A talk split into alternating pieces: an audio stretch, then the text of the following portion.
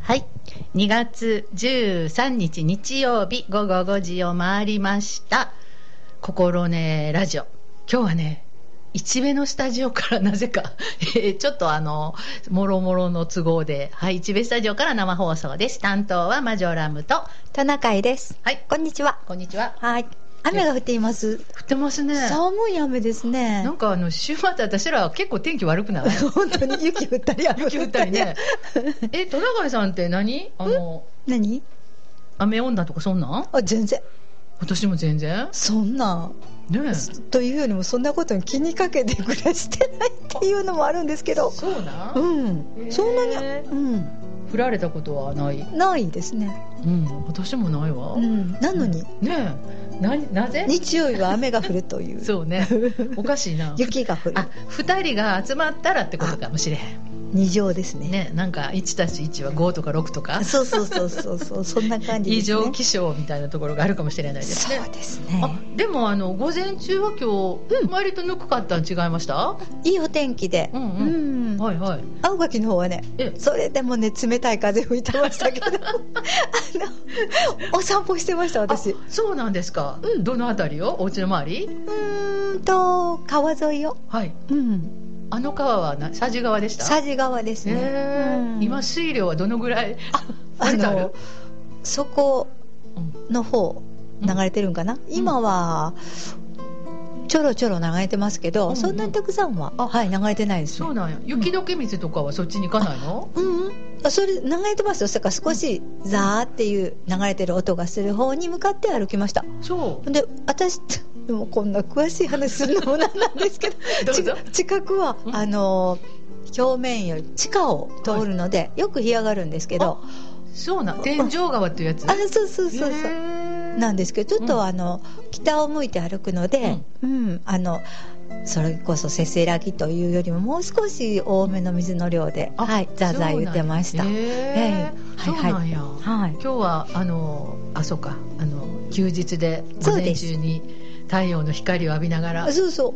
う、もうお天気予報でお昼からっていうかお昼前から雨かなって思ってたんで、朝のうちに歩こうと思って。すごいな、うん、歩きました。なんか発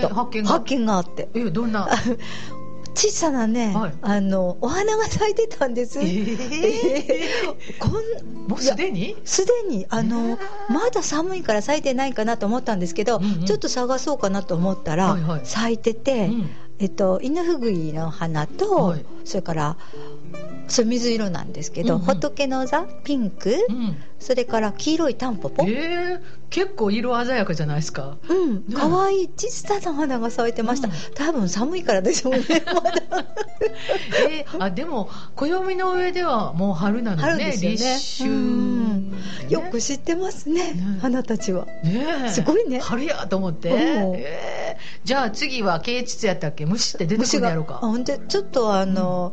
ち葉もあったのでちょっと下覗いてみたんですけど、まだ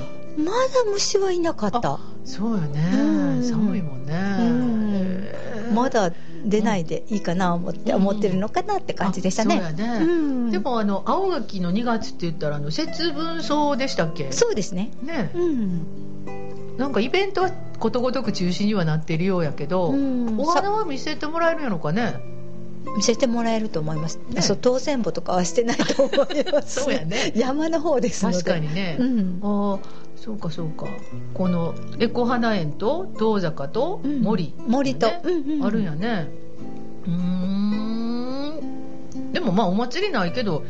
見せてはもらえるよねきっと、でもすごい節分草は、記載の公開期間中以外は見ることができませんって書いてある。どこですか？このね花巡りっていうね観光協会さんが出してはるんです、開いた一番左上、そうなんですね、2月の6日からもう始まってるんや。本当ですね。本当やね、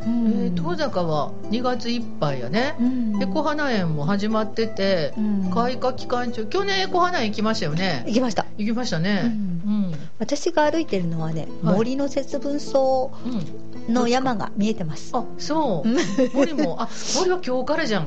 そうですね、行ったらよかったのに。でもね車が止まっているようにはなかったですね。そうか、でもまた来週あたりは見に行ってきます。お散歩がてらお天気良かったらいいですけどね。本当ですね、うんうん、でもあれ本当可愛いですよね。私去年連れてってもらって初めてちゃんと見たから可愛かったですよね。可愛かったね、うんうん、やっぱりなんか森の妖精やないですけど可憐な感じがあって、うん、そんな感じがしてました。本当に可愛く、ね、うんうん、出てますよね。白くて本当ですね、うん、これ可憐に咲いてました。書いてあるね、可憐って書いてあるわ。あ、本当ですか、うん、可憐に咲いてたなと。可憐はなかったか絶滅危惧ですよ。絶滅危惧種やつですか。ああ、そうですか。すごいね、うん、でもそれが青垣のこう3地区ですよね。考えたら3つのエリアにあるっていうのは、うん、なんかすごい、ね、生えてたみたいですね。ねえ、もうすごいね、すごいね、うん青垣ってやっぱり自然豊かっていうのか、なんか生物多様性ですか。なんかねいろんなもんがおってや ね本当ですね。山椒魚も、うん、トナカイさんも住んでますの で鹿さんもね、そうそう、クマ出るし鹿出るし、うん、すごいとこやね、考えたら、うん、この間ね、うん、知ってる方が、はい、罠漁をしてる方で、うん、罠毛罠漁、あ、罠漁か罠毛じゃなくてなんですけど、雪が降ったじゃないですか、はいはい、そうしたらその雪の上を鹿さんが歩くんですって、うんうん、だから群れになって歩くじゃないですか、はいはい、そこに罠を仕掛けとくと、うん、必ず取れるとか言って、すごいなと思って今度取れたら店に行こうかい、いやいやいやいや、そんなん構いません言って必ず取れんの、うん、でも、まあ、獣道やから、そう、獣道みたいですよ、ね、それは通るやもんね、うん、あ、でも私、春日の奥、うん、栗からの下ぐらいでその罠作ってはる人知ってるわ。あ、本当に、うん、なんかやっぱりそういうの仕事にしてるみたいなこと言ってはったけど、ねえ、それはこうバンと打つね、猟友会さんのもあるかもしれへんけど、うん、ね罠で捕まるんやったら簡単やもんね、うん、なんかね、うん、罠猟の方でしたよ。あ、そう、そうそう、今思い出した。罠猟やってはるところ、鹿を、うん、完全にさばいてるの、こう体をパカッと開いているところをね見せてもらったことがあった。今思い出した。すごいたまたまね、うん、なんか出かけてちょっと用事があって行かせてもらったら、うん、その店主さんに話聞くんじゃなかって、そこに勤めてはるっていうのかの人にちょっと出会いたくて行ったら、うん、ちょっと来てみなって言われて、うん、そしたらもうこの鹿の形骨格そのままでこうちゃんとみたいな開いてたんですね、開きになってしまったみたいな、開きになってピカッと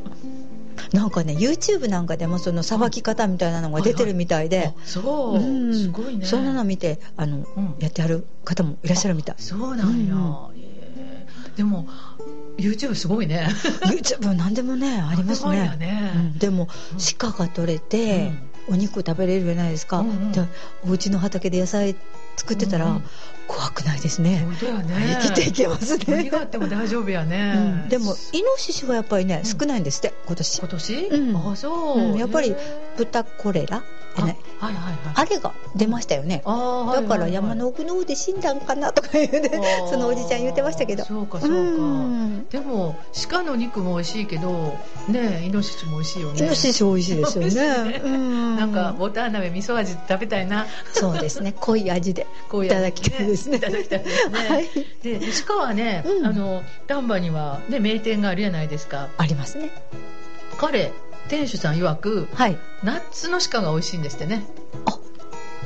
油が乗る前、うん、ね、油乗ってるそうですよ。だからその時がこう活動期やからナッツがいいって言ってましたよ。私ね、こうなんか、冬の方がなんかこう、そうそう、秋にかけてだんだんこう、そうそう、油を抱えて、ね、冬眠しないといけない。だから冬眠はしないけど、うん、あったかくしないといけないのかなと思ったけど、うん、違うねんって、ナッツが美味しいって。そう、ってねってね、そうなんですね。そういうお話を聞きましたけど、うん、女性にね優しいって言いますよね。本当ですね、うん、体にいいものを。その人すごいね、その鹿取って食べて畑の肉、うん、肉違うわ、畑の野菜 ですね、やっぱりそうしないと青垣に住んでたら、うんうん、ものすごい健康的じゃないですか本当にねえ、うん、わ、病気知らずやね。どうですか、それと聞いたことないんですけど、ごっつい薬飲んではったらどうしようまた聞いてください。でも楽しそうにお話ししていただきました、ね、いいですよね、うん、そういう素晴らしい青垣から来てくださっているトナカイさんでございます危ない、トナカイさんも一緒になって罠にはまりそう違うあかん獣口聞いとかなあかんよ、ね、聞いとかなあかんよ、なんかかかってたよみたいな怖いな、トナカイかかりましたとかかかりました、もうどうしましょう、はいそれではトナカイさんにははい、この森の節分をぜひ、はい、来週はまた見に行っていただいて、はい、見てきます、はい、来週状況をお話しいただければと思いますね。わ、はい、かりました。もうねちょっとお祭り自体はどこもねちょっとこんな状況なのでなくなっていますけれども、うんまあ、自然はね巡ってきますのでちょっと様子を教えていただければと思います、ね、忘れずに、まね、巡ってきますよね。本当ですね、うんはい、今日も自然とともにやってきたトナカイさんと、はいはい午後5時55分までですね、うんはい、お届けしたいと思います、はいそしたら早速なんですけども一曲いきましょうか、はい、せっかくなので、はい、お願いします。忘れうちに、はいはい今日は、1曲目は小袋さんですね。そうです。先週も小袋さんかけたんですけど今日はちょっとね違う曲ですね。今花の話をしたので、はい、今咲き誇れる花たちよという曲を聴いていただきます、はいはい、ではいきます。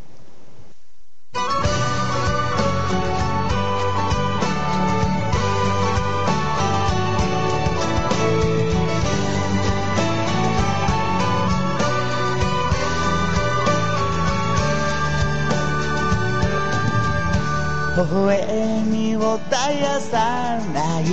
太陽に照らされて僕らを包む日々は輝き続ける。春がくれる光でこの星は生まれ変わり果てなき大地に愛が芽吹く。一人に一つずつ未来のためどんな風にも負けない強さと優しさで根を張れ。今咲き誇る花たちよ天高く羽ばたけ愛す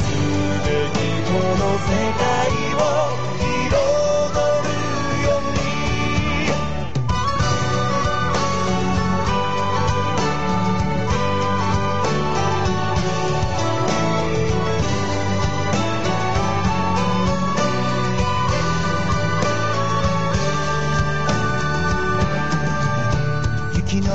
下に隠れて自分の色を探しやがて真っ白な冬を溶かすのでしょう。凍えそうな指をつなぎ合わせぬくもり一つ交わして誓った最後の約束が君と夢との結び目を強く握りしめて信じた空に上げてるあの瞳のように今咲き誇る花たちよ天高く羽ばたけ愛すべきこの世界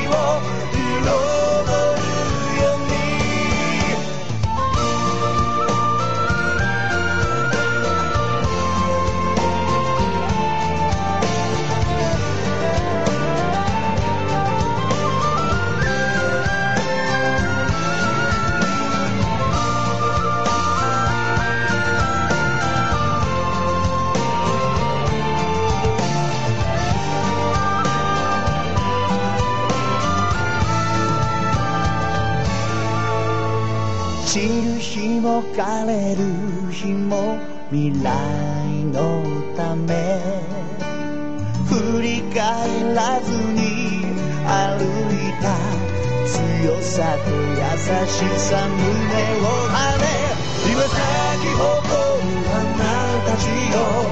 天高く羽ばたけ愛すべきこの世界の色を変えるよ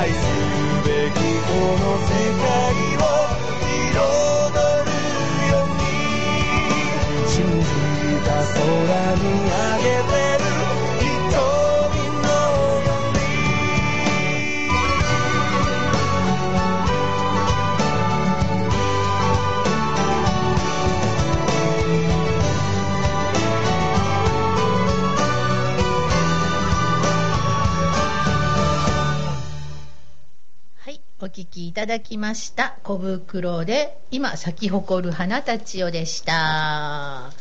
パチパチパチパチパチやね。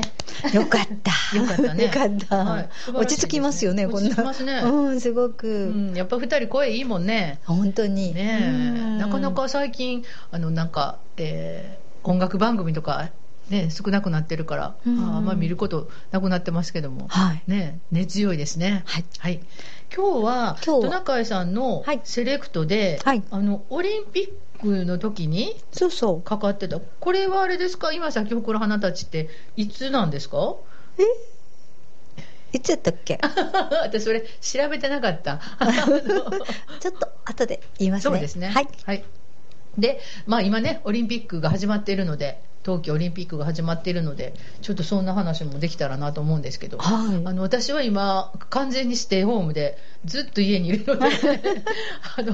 パソコンとか事務仕事をしながら横にもう1台、うん、iPad を置いてずっとそこでかけてるんですけど、トナカさんなんか見てます？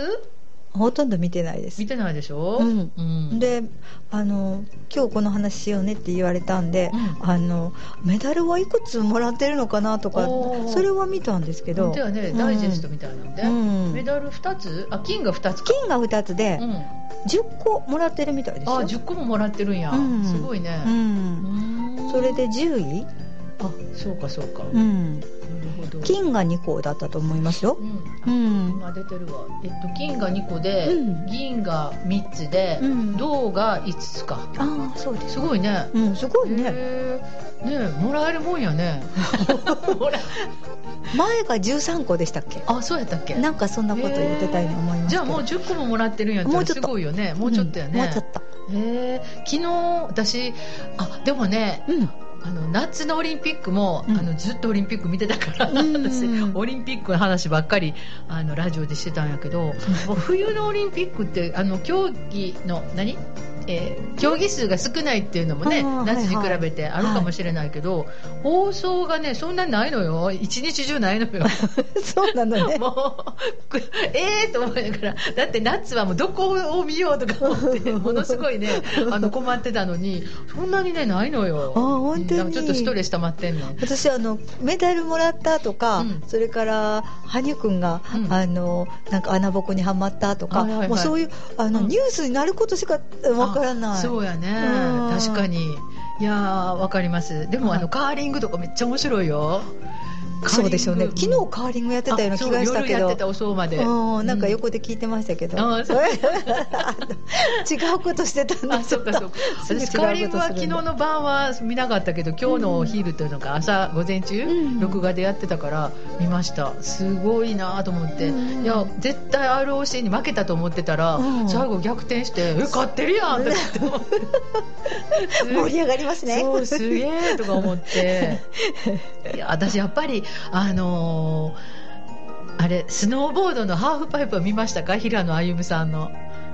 あれ見たかもしれない。ずっとやってたよ、金メダルの。すごくくるくる回っていますよね。そうそうそう、くるくる回って3回半とか4回とか、うん、3回と4回、3回縦と4回なんとか、なんか、はいはい、見たような気がします。あれを生で見てましたね。追いかけてたもんこれ見なあかんと思って頑張れとかすごいフィギュアもなんかやってた時に、その日はね出かけなあかんかったからね、見れなかったんです生ではそういえばうん、美容室に行ってたんですけど、うん、土曜日かな、うん、あ違う金曜日、うん、そう、あゆむくん言ってお店の人が応援してました、うん、あ、そうやね羽生さんは負けてもすごいよね私も近所の人が大好きやからちょっとまだ声かけてないね頑張ったねって言うだけなあかんなと思って、うん、でも若い2人の方がまたね頑張ってはって、ようあんだけ回れるね、くるくるくるくる、綺麗にで着地もね力強くされて、わあかっこいいと思って。でもやっぱり今まで本当にオリンピックってもうちょいみだったんが、うん、本当に家におるおかげでみたいなずっと見れますけどいやフィギュアやったら団体の、うん、アイスダンスとか、うん、ペアかな、はい、あんなね見たことなかったしテレビでもやんないじゃないあんまり、ね、日本そんなにこうメダル取れへんかったら浅田真央ちゃんとかね、はいはい、ずっとやってたけど羽生さんとかそうです ね、うん、シングルの時はよくそう番組もやってたような気がします ね、うん、いやあれすごい上手やったと思ってああいうのはやっぱりオリンピックで、ね、いい成績出したらまた次映るのよ ねいやすごいなこれってなんか競技もなんか格差あるなと思いながら映してもらえたりあそうそう映してもらえなかったりもう ねその羽生さんのダイジェスト、うん、なんかもういろんなとこに上がってるじゃないですか YouTube でもいろんな番組で、ね、記者会見の話とかねそうそうもういつだったかな、うん、もうテレビつけたらどのチャンネルも映ってましたよ、うん、もう見たくないわと思うぐら いみたいなそうそうこの話知ってるとか ねだからすごいなメディアってすごいなと思うよね、ね、影響強いですよね、うん、あとアイスホッケーの女子が、うん、そうなんですよ私もそんなアイスホッケーとかもよく分かんないし怖ーとか思いながら見てたけど顔に当たったら怖いなと思うんですよ、ね、女子やってたよ本当にで予選突破して決勝トーナメントに初めて行って歌ったもん、うん、あそうですかすげえと思ってでも、ね、決勝はさすがにすごい人たちが来てて体もね大きいしね、うん、残念やったけど、うん、いや頑張るなと思って、うん、であとスキーの大回転とか、うんうんうん、なんかねスピードもんなんかは、うん、あんまり日本選手が出ないからあ見ませんねそうそうもっと昔の長野のオリンピックの時には、うん、もうそればっかりでしたけど、うん、そうそうそうそう今はそれこそハーフカップとか、ね、なんかそんなのばっかりですよねそうそうモーグル、うん、だからやっぱり他の国でもめちゃめちゃ良いパフォーマンスする人がねいらっしゃるから、うん、見るのは面白いなと思ってでも選手になる人のご家族、うん、応援する人たち、うん、すごいんだろうなと思いますよ、雪降らないやもん春夏そうやね秋雪のところへもね、うん、行かれないとあかんしそうそうそうだからジャンプなんか夏場ねなんか夏のところでジャンプ台みたいなの練習してあるもんねそうですよね、うん、芝生みたいなね人工芝みたいな人工みたいなところで、うん、でもそういうところの、練習拠点を作ったり借りたり転生するのにかかるよ ね本当にねうんすごいやっぱり経済的にもね大変やと思う、うんね、だからよっぽど、うん、実力があってスポンサーさんがついたら、うん、まあまあねそれはそれで嬉しいけど、うん、それがつくまでっていうのかねこう実力が発揮できるまでは家族とかその周りのねチームの人たちが支えないかんからすごいよねこう信じるものがすごい思いが強くないとねえ、うん、選手もそうやし周りもそうやね、うんまず家族だと思いますよ、ね、うん誰やったかなもうなんか見ましたよ練習場まで親御さんが2時間かけて送って、うんね、ほんでまた迎えに毎晩するとかねとか思っちゃう ねそれも小さい中学生とかね、うん、そうあたりから頑張ってないと ね間に合わないんでしょう ねすごいなやっぱりそこにでもそれは本人がやりたいっていうね強い意志があるからやろうねそうですね強い意志持ってすごいなそれも ねいや感動するねうんそう思うとすごいですよ ね小さいうちから夢を持って、うんうんうん、いやいや今日も打ち込んで見なあかんねそうなんですね今日はね今日何見ようと思ってるんですか今日あれ違いますか500m のスピードスケートじゃなかったですか今日じゃなかったっけなあパシュートの決勝戦がありますねバイアスロンやねなんか後ろから走ってて押すやつですか違うかな後ろから走ってくやつあれ記録出してましたよね予選で、うん、オリンピック新記録が出てたみたいです本当、うん、スケジュール全体はってこうやってオリンピックの今日は何があるのかな何があるのかななんかもう見なあかんのが大変やんってもう大変やわ、まあ、今日は14日あ、うん、フィギュア13か、うん、13は何があるのかなあなんかちょっとよくわかんないなあでも昨日スケートありましたスキーありましたもんね、うん、スピードスケート今日ありますねまた見なあかんねはい、バイアスロンもありますねなんか大変ボブスレーとかみたいなあボブスレーねこの間ジャマイカのボブスレーチームの、うん、あったかいんじゃないですかジャマイカ映画見ませんでした見ませんクールランディングっていう映画って見ません今度見てくださいわかりましたクールランディング、ね、でもディズニープラスやから、うんうん、そう簡単には見れないかもしれないそうそうディズニープラスの会員やったら見れるかな、うん、それは入ってませんそしたらツタヤで借りるしかないもうツタヤなくなったもんねいやクールランニングめっちゃいい映画でこの間やってたんですよへえ昨日かおとついかあ昨日あ金曜ロードショーかやってましたあ本当に、うん、実話でジャマイカでオリンピックに出る言って決めて、うん、それの、まあ、戦いみたいなことやったんですけど、うん、めっちゃかっこよかったしあれも見たらいつも感動するもうホロホロって泣いちゃう本当に、うん、テレビが勝手に録画してくれてたら嬉しいんですけどどうでしょうか本当やね残念いや何回見ても感動する面白いうん本当、うん、見てみたいな、まあ、見てみてください、はいはい、そんなこんなでそんなこんなでそんなこんなで北京五輪ですね、はい、でも今日も途中でやってたかなあネットニュースやったかな審判、うん、なんか結構トラブってるでしょ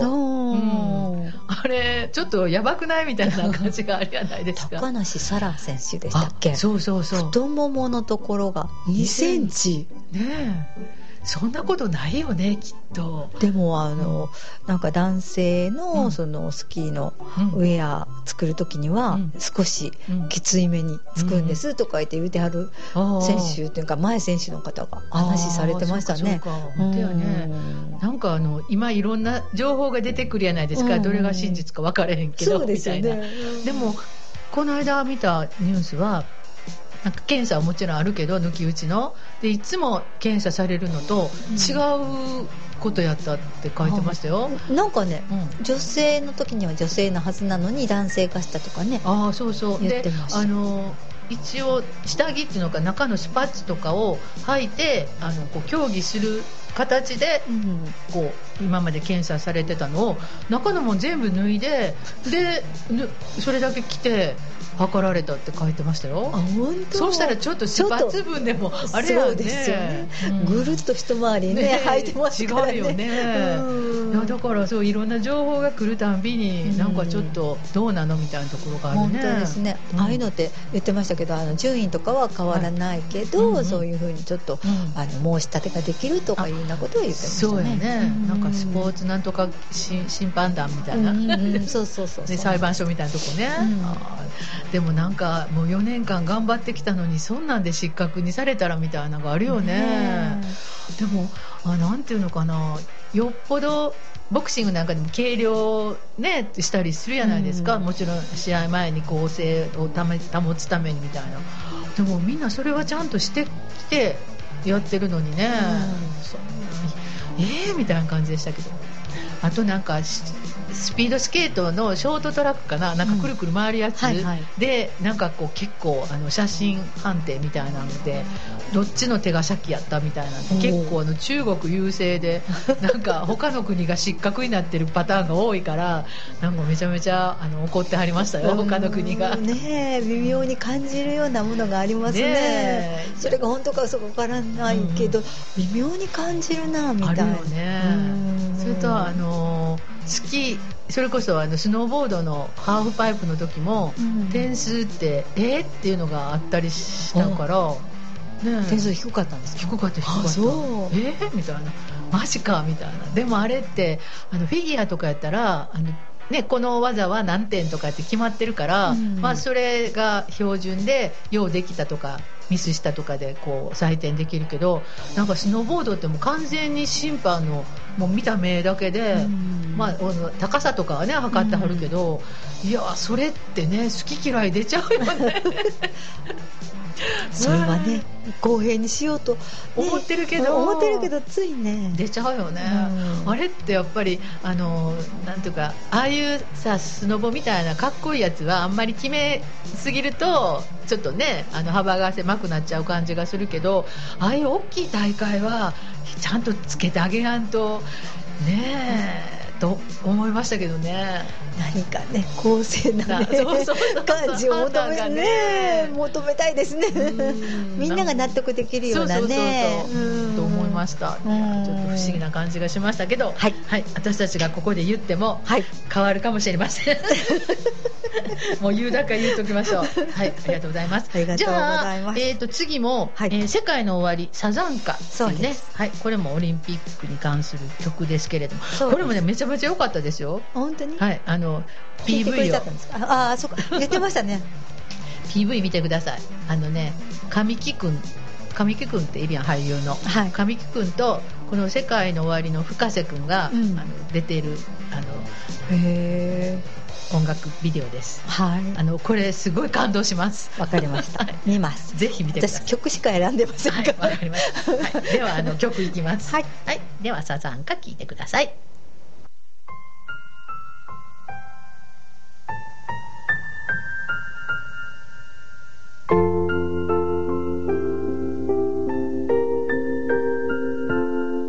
ドアの閉まる音、カレンダーの印、部屋から聞こえる君の泣き声、逃げることの方が怖いと君は夢を追い続けてきた。努力が報われず不安になって珍しく僕に当たったりして、ここで諦めたら今までの自分がかわいそうだと君は泣いた。夢を君へ思い出してつまずいたならいつだって物語の主人公は笑われる方だ。人を笑う方じゃないと僕は思うんだよ。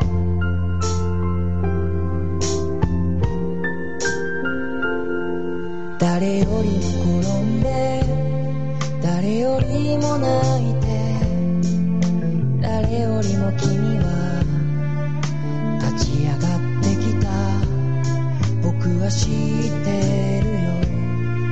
誰よりも君が一番輝いてる瞬間を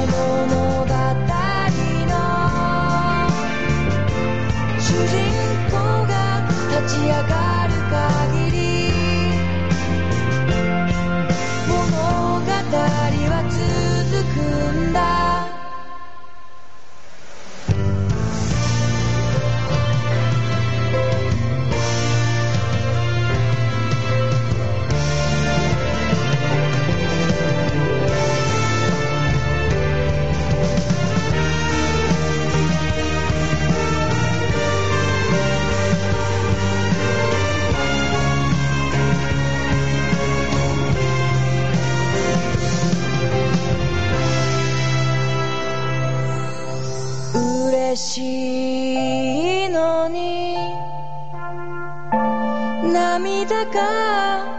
溢れるのは君が歩んできた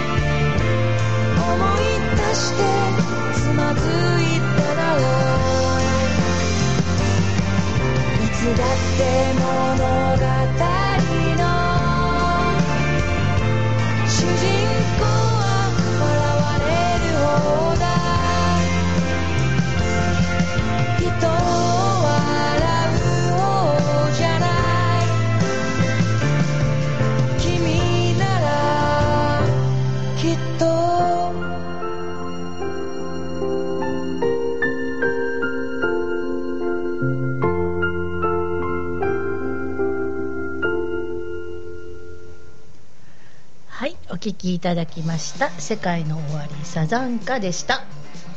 ありがとうございました、はい、しっとりとまたこれも可愛い声やね、うん、綺麗な声やね、うん、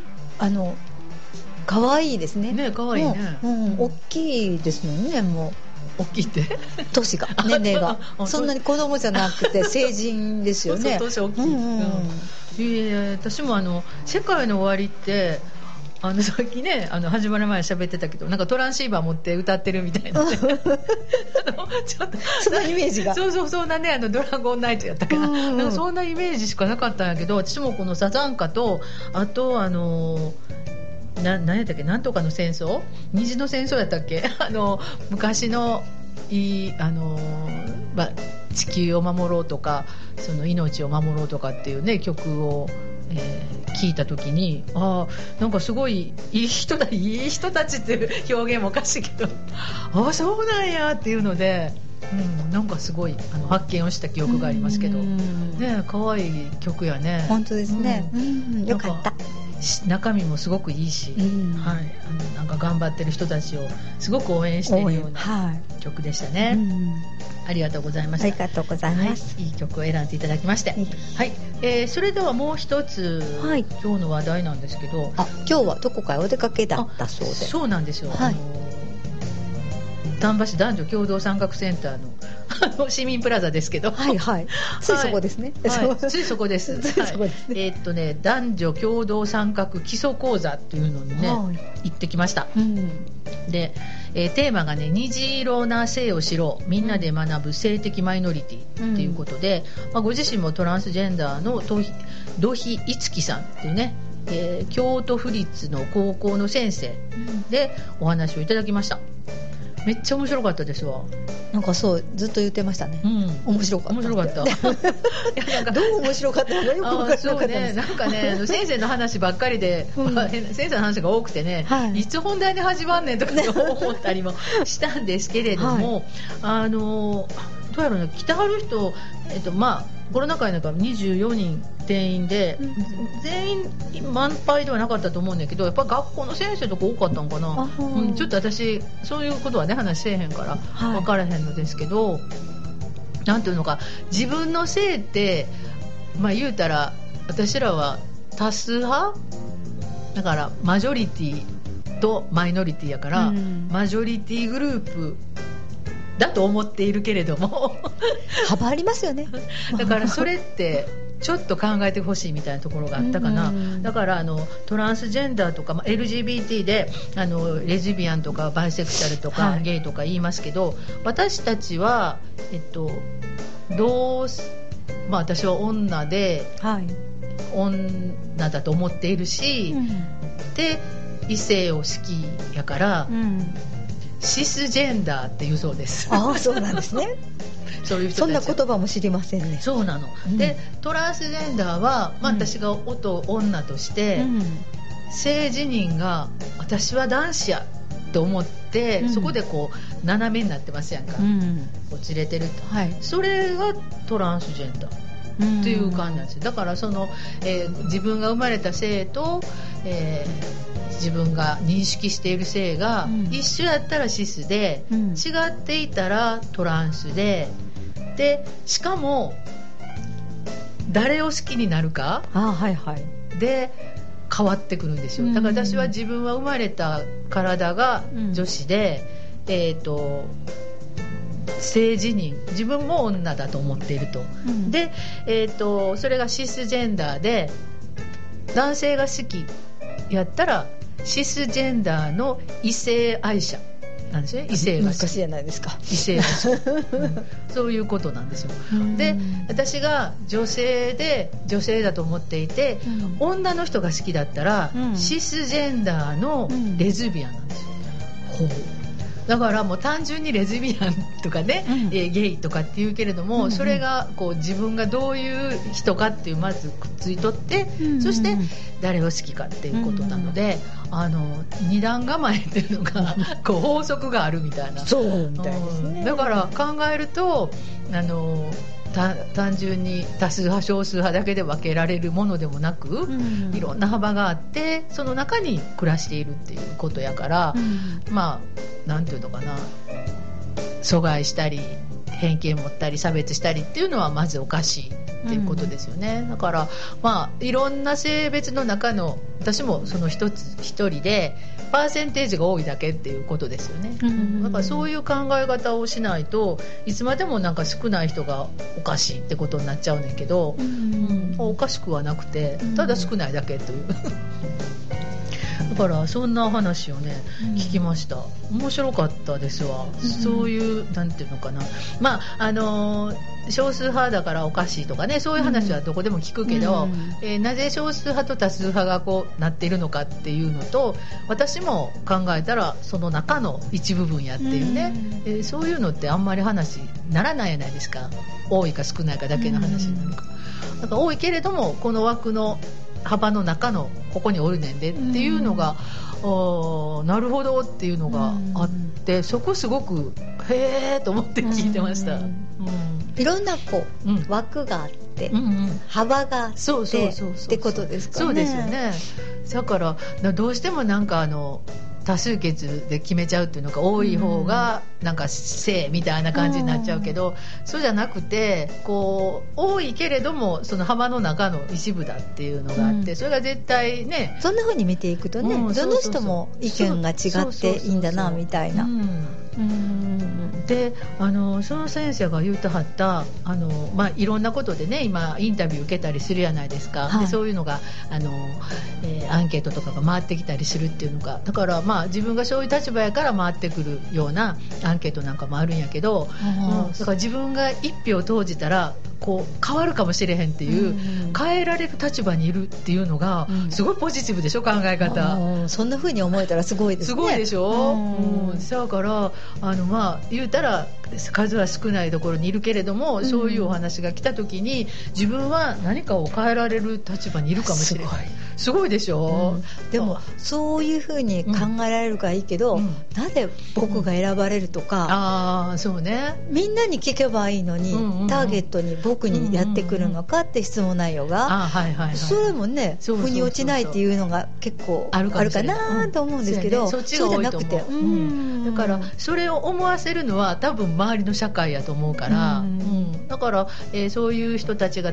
これだけいる中のあなたは選ばれて、ぜひ意見が聞きたいっていうような、やっぱりその前向きなこう捉え方をしてもらえるようなね周りのアプローチがいるのかなっていう感じはしましたけどね。そうですね、みんなそんな風にこう考えたり発言したりっていう風にできるっていうことをみんなが共通理解しないと、あんなこと言ってやとか、あの人ああなんやとかってそういう目ばっかしで見るんじゃなくて、ここを変えていきたいところやんなみたいな感じで見れると、もっとね変わってくるよね。変わってきますね。それとやっぱりそういう人たちはなんか特別なものとかちょっとかわいそうなものとか、なんかそういうもう完全にマウント取ってるわけないですか、こう上下関係がなって、そうじゃなくてやっぱそういう目で見ると何とかしてあげなあかんっていうのが多いっていうのは先生やから、教育現場では全くそのなんていうのかな、そういう少数派の気持ちって反映されてないみたいな現実も言わはって、でやっぱかわいそうとか不都合があるから、こうケアしてあげなあかんっていうような視点で見ていて、なんか本人にはあんま関係ないようななんかケアの仕方、だから例えばお手洗いとかねトイレなんかすごく問題になるから学校やったら、ここのあなたのためにトイレを作りましたっていう学校があるそうですよ。あなたしか使えませんよそうだからそれってどうよみたいな、優しいようで全然優しくないっていうのが、そうですね、友達とトイレ行きたいのに、あ君はこっちですって言われるっていうのが、そういうなんていうのかな、してあげてるつもりが、そのあげてるが失礼だよねきっとね。だからどんな風にしたいのかっていうのをまず聞いて、それに対応できたらいいなっていうようなこともすごい感じました。それはなんていうのかな、そういうセクシャリの問題だけではなくて、いろんなね、こう生き方とか暮らし方の問題でも人付き合いでも、なんかどう思ってんのっていうのをまず聞いてあげれたらいいなっていうふうには思いますよね。本当ですよね。なんか違ってるっていうことじゃなくて、あんな人もいるんだとか、その範囲で、なんていうかな、変わってるんじゃないかなっていうんじゃなくて、そういう人もいるやんなみたいな、捕まえ方とか、ね、捉え方をみんながもうちょっと勉強すると、あれもありこれもありみたいなところがたくさんね、捕まえられると、面白いしね、いい個性も、たくさん見えてきたりとか、それもね、いろいろですからね、人間なんてね。そこだけでこう色分けしたり、ね、丸ペケつけさせたりそれも変かなと思うので、確かにすごい勉強になりました。本当ですね。それとね、最後に言わはったね、なんかミルトン・ダイヤモンドっていう人がいるそうなんですけど、これまた書いて調べようと思うんですけど、自然は多様性を好む、これもいつも戸中さんが言うてくれる通りやねんけどね、自然界やね、自然は多様性を求める、好む、しかし社会はそれを嫌う、っていう言葉を最後に言わはって、あらそうなんやと、だからそうやっていろんなね、性別で生まれてくるのって自然じゃないですか。これってね、今いろんなこと言われるけど、もう人間生まれた時からそういうね、お考えとかそういうことがあったにもかかわらず、今ねこうやって発信できるからいろんなことになってるけど、だからもう自然にそういうことが脈々と続いてきたわけじゃないですか。でも社会が嫌って隠したり阻害したりしているみたいな、やっぱり政治をやっていこうと思うと、やっぱりこう確実なものをこう好むんでしょうね。せないと、それに入らないとダメっていう風に決めるとしやすかったり、動かしやすいっていうのがあるのかな。それもまさにその通り。そうなんですか。それ言わはった。本当、どうしましょう。特になんていうのかな、学校なんかの一番最初はもうバーッと、もうどうしようもないような子供らをまとめるためにはグループでする、で2つに分けるそれはなぜか言ったらみんなが知っているから、男か女かっていうのを知っているから、それで分ける、で男の声でって言ったら来ちゃうじゃないですか、そしたらないない、自分のことがみたいな、そんな特性で、自分が優しいと思う人集まってとかって分かれへんでしょ。だから男の子の人は来て、女の人の子は来てっていうのが分かりやすいっていうカテゴリーでグルーピングしちゃう、分かりやすいし、みんながそれが普通やと思ってるっていうのがね、普通っておかしいけど、それを知っているっていうのが、おーって思いました。動かしやすいんですよね。そうそう、それでやっぱりこうなんていうのかな、おっしゃるようにその人を動かしやすかったりまとめやすかったりするから、そういうことを学んでくるっていうね。でそれでなんで男と女があるかって言ったら、異性愛ね、別の性を好きになるっていう前提で男と女っていう風な価値観で動いてるっていう話をされました。おーっておーばっかり、ね、やっぱりその当事者でありね、今いろんなことで戦ってはる人の話聞くのってすごいなっていうふうに思いましたね。そうですね、深いです。深い ね。いや分からへんことばっかりやなと思った。いやでも言い当ててましたよ、2つに。本当ですねすごい偶然ですね。いやいやそんなことないと思う、でも本当にその政治とかね、そういうので、やりやすいっていうのかね、権力者がやりやすいっていうふうになってくるみたい、でそのお話の時にね、その社会が嫌っているっていうのがなんか最近強くなってきたような気がするっておっしゃったから、でもこれだけね発信してみんな仲良くみたいなこと言ってるじゃないですか、でもその先生としてなんかその社会的にどうなんですかっていうのを質問したんですよ。そしたらやっぱり経済がね、今ちょっと厳しい時で経済を、経済優先でこう進めなあかん社会になってくると、うん、どうしてもそういうところがこう排除されていくみたいな、切り捨てられるんですよね、感じはあるみたいなことをおっしゃってたから、うん、でやっぱりちょっとあまりよろしくない社会で、うん、なんか戦争怖いみたいなことを最後言わはったから、うん、いやそっちに向かってるんかみたいな、うん、なんかそういうね、怖いですね、うん、そういうこうなんか不安もあるみたいなことはおっしゃってましたね、うん、なんとかせなあかんのかなっていうようなことを今日はちょっとお勉強させてもらいました、ありがとうございました。いうお話を。いえいえ、はい、またちょっと固くして話になりましたけども、はい、本当は固くないんですけど私たちふにゃっとしてるんですけどね今日はちょっと真面目な話をさせていただきました、はい、さああと3分というところで、はい、もうまたね今日も、はい、大丈夫かなって言いながら喋っちゃいました、はい、で先週ね今日足立大地君がそう今になって言ってごめんなさいライブとかって言ってたんですけど、ちょっとねご都合が悪くなっちゃいまして、はい、すみません、またの機会を作りたいと思いますので、はいお願いします、はい、よろしくお願いいたします。また日程決まったらお伝えしたいと思います、はいはい、戸中さんなんか最後に言うことありませんか？何もありません。あらじゃあ最後の曲ちょっとだけですけど、はい、何でしたっけ？ミレイさんのフライハイでした。フライハイで、はいはい、じゃあこれでお別れしたいと思います、はい、オリンピックの曲、はいはい、今日も日本応援しましょう、はいはい、フレフレ日本、はいはいはい、それでは、はい、さよなら